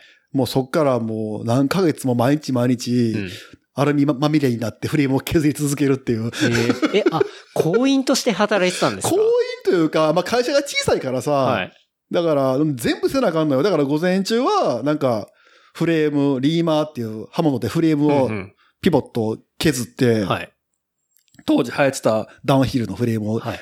リーマーでめっちゃ削って、うんで、そっからなんか昼過ぎて飯食ってから次事務所で納品書作るとか、えそんなんやったな。あとホイールずっと組むから、あ、ホイールも組ホイーめるんですね、ルを朝から晩までずっと組むとかもやったし、う面白かったよ、ほんまじゃあ何でもやりに。ますね。なんでだ、すごい勉強になった。へえ。それなんか募集があったんですか？桑原。それはね、行きつけのお店に、あの、仲いい人が、あの、まあ、その人はもともと桑原の人で、はいなんか探してるらしいから、まあ、うんブラブラしてるんやったら、まあ、大学卒業して何もしなかったから、行けばって言われて行って。へえ。そうそう。すごい。桑原って言ったらもう誰でもわかるし、ね、うん、でも多分ね、海外の人から桑原で働いてたところで言うと、お、マジかみたいな感じにならないですか？うんでも多分ね、まあ、ほぼ ET のおかげなんちゃう ?ET の BMX のおかげやと思うよ、うんやっぱり。うん。まあそうっすよね。なんか、俺が、なんか、働いてた時は、うんなんかこう、まあ、上司に、はい。その、日本のね、その自転車産業って、うん。もうほとんどこう、なくなって、うん。もう、島のぐらいしか残ってないわけよ。うんうんものを作ってんのが、はいで。その人はもう、あらゆるものをね、それこそさっきのスタンプジャンパーみたいに、うんあらゆるものが日本製の時をはい。通ってる人やから、すげえ詳しくて、うんうん。でそういうね、なんか昔話もいっぱい聞けて面白かったけどね。うん。うん。なるほど。ET のあの時っていうのは、桑原では別に働いてないって感じですか？俺が働いてたのは、えっ、とね、に2000、90年代後半から2003年までやね。うんなるほど98年、9年ぐらいかな。覚えてないけど。いやー、面白かったな いいですね。で、だからその後結局、ね、マウンテンバイク乗らずになって、うん。乗るきっかけはほんまもう、ピストブームやで。あ いや、ほんまに。ピストブームでピスト乗り始めて、うん。そっから乗り出した感じやもんな。自転車に。自転車に。それまではもう、もうタバコばっかりね、バンバン吸って、食いたいもん食ってみたいな、んなんかだらけた生活を送ってたから、はい。こんなこうアスリートっぽくなったのは、うんもうピストブームのおかげやと思う。なるほど。そのおかげで乗り始めて、はい。そっからロードバイク買ったりとか、はマウンテンバイク組んだりとか新しく、うんねえ僕、ていすけさん、確かにそうですよね。僕、なんかすごい昔から乗ってる乗ってない乗ってない。イメージがあるんだけど、実はそうですよね。ピストからっていうことピストから。ですよね。だから高校の時とか大学の前半はすげえ乗ってたけど、うんでも、そっからはそんなに真剣に乗ってなかったもん。うん遊びでっていうレベル。はいはいだ真剣に今みたいになんかガンガン乗り出したのは、うん。もうピストブームの後やもんね。なるほど。だからピストブームってすごいと思うよ、あれは。いやあれの、あれのおかげでケンタロウにも知り合ったし。そうです。ね。それこそね、選手の原坊とかね。はい哲井さんとか。てっちゃん、まあおみつ、んね、まあみんな番そうですからね長。はい。全員そうやもんね。ね伯爵とかもそうやし。はい確かに。だからピストブームっていうのはなんか、うんあれだけこう、ジャンルをこう、横断してまたいで、はい。いろんなものをこう、一緒にね、うん。なんかこう、結びつけたブームって多分もう、本当に最後のストリートカルチャーって言っていいと思う、マジで。まあ、あの、そのブームからもう10年ぐらい経つんですかね。うんうんうん経ちますけど。あれから怒ってないやろ？怒ってないですね。何も。はい。特に。ドローンとかあったけどさ、別にそこに達してないと思うし、全然。そうですね。あそこまでのものっていうのはないかもしれないですね。だから、すごくあれはね、ん感謝してるよね。なんか当時も最後のストリートカルチャーとか言ってましたけど、なんか10年経っても、やっぱ最後のストリートカルチャーだったのかなとか。わかんないです。でもまた10年後ぐらいするとまた、ひょっとしたらあるかもしれないですけどね。あるんかな、まあ、また全然違う形で出いや、てくるのも。だから、あのピストブームがなかったら、俺こうやって、あの、ケンタロウともポッドキャストもしてないし。そうですね。。チャリも乗ってないしさ。確かに。だからすごい繋がってる。いや、と思うで、ほんまに。はいうん。いやー、あっという間に収録が3時間半になろうとしてますが。はい、ましょう。はい いや、本当は、あの、まだまだね、いろいろ話したいトピックスあるんですよ。次回、はい。はい。そうですね。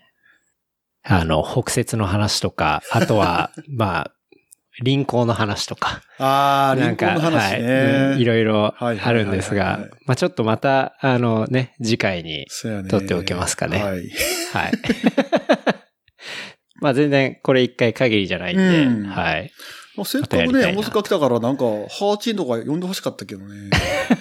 ハーチンね。ハーチンはい。なんか、有名人やってるらしいよ。え、そうなんですか？らしいよ。何でですか？あの、は、はじめの酒場放浪記ですか？カレー会と、はい立ち飲み稼働地系のなんか、なってるんですね。カリスマ的ななんか、じゃあちょっと、らしいよ。ポッドキャスト絶対読んだらいいと思う。うん。うん。いいっすね。いや、なんか、告知とかありますか？告知？はい。告知ね、まあ、特にないよね。うん。なんかあるかな？まあでもあのーこういうね、うん。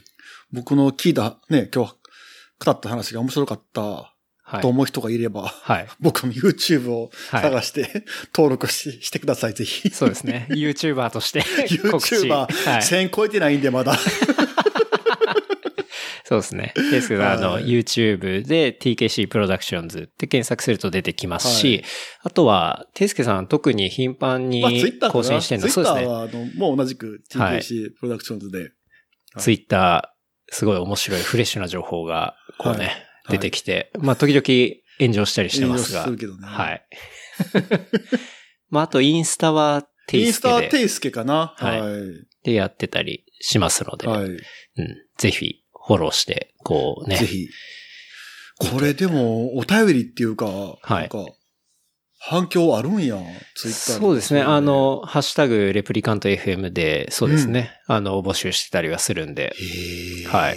結。構いろいろ感想をもらえたりすると、こう、なんだろうな、励みにもなりあますし、ーフィードバックは大事よね。フィードバックとかすごい嬉しくて、はい。まあ、そういうのを見ながら、こう、おまみとこう話したりっていうのもやってますし、お便りコーナーみたいな感じで。はいこ。れ、だいたいおまみ入れて3人やね、収録って。そうですね。だいあの、レギュラーは3人でやってますね。で、まあ、ゲストの方が、まあ、2、3人やって、その後、あの、2人で話したりあ、ーまあ、その時のニュースを話す会っていうのも設けてたりしこの間て。はだから、てっちゃんと原坊と健太郎 ?3 人？えっと、前回は4人ですね。?4 人。も、おまみさんも入れ、入れて4人。入れて4人で。4人とかいいよね。はい。油断できるやん。ちょっとスイッチ切ってもバレへんやん。確かに。あの、あれ割と4、人いいなと思って。そうっすねん4人ぐらいになると割とパーティーポッドキャスト感っていうか。パーティーポッドキャストっていうジャンルがあるんや。はいありますね。マジで？はい。あります、あります。じゃあ次パーティーしようや。そうですね。いや、なんか、ていすけさんもポッドキャストやるんであれば、なんか、案外。一人で喋るって結構難しかったりするかもしれないんで、うんまあなんかその時には、全然これ遠隔でもできたりするんで、一人でやったらちょっとなんか、迷宮入りしたい、したい、しちゃいそうでちょっと怖いよな。う ん また、あの、遠隔でやるときはマイクを送るんで、はい。はい。わかりました。よろしくお願いしますはいって感じですが。じゃあちょっと事務連絡ですが、えっと、番組の感想、フィードバックは、えー、ハッシュタグ、レプリカント FM、または、えっと、メール、えーレプリカント FM、アットマーク、gmail.com までいただければと思います。すごい励みになりますので、ぜひぜひ、いやーどんな感想でもいいので、いいねとかね。はい。そういう、なんかフィードバック本当励みになるよね。そうですね。はい。本当に。絶対いいねした方がいいよね。そうですね。あらゆるの動画にはい。そう。それ、ちょっとでも面白いと思ったら、やっぱフィードバックとか、なんか友達に勧めてくれたりとか。あの、サウンドクラウドでも絶対こう、お気に入り押した方がいいよね。そうですね。していただけるとありがたいなと思っております。はい。っていう感じですかね。はい。はい。じゃあ今日は、ていすけさん、ありがとうございました。ありがとうございました。また次回。はい。よろしくお願いします。ままたまた引き続き。ありがとうございました。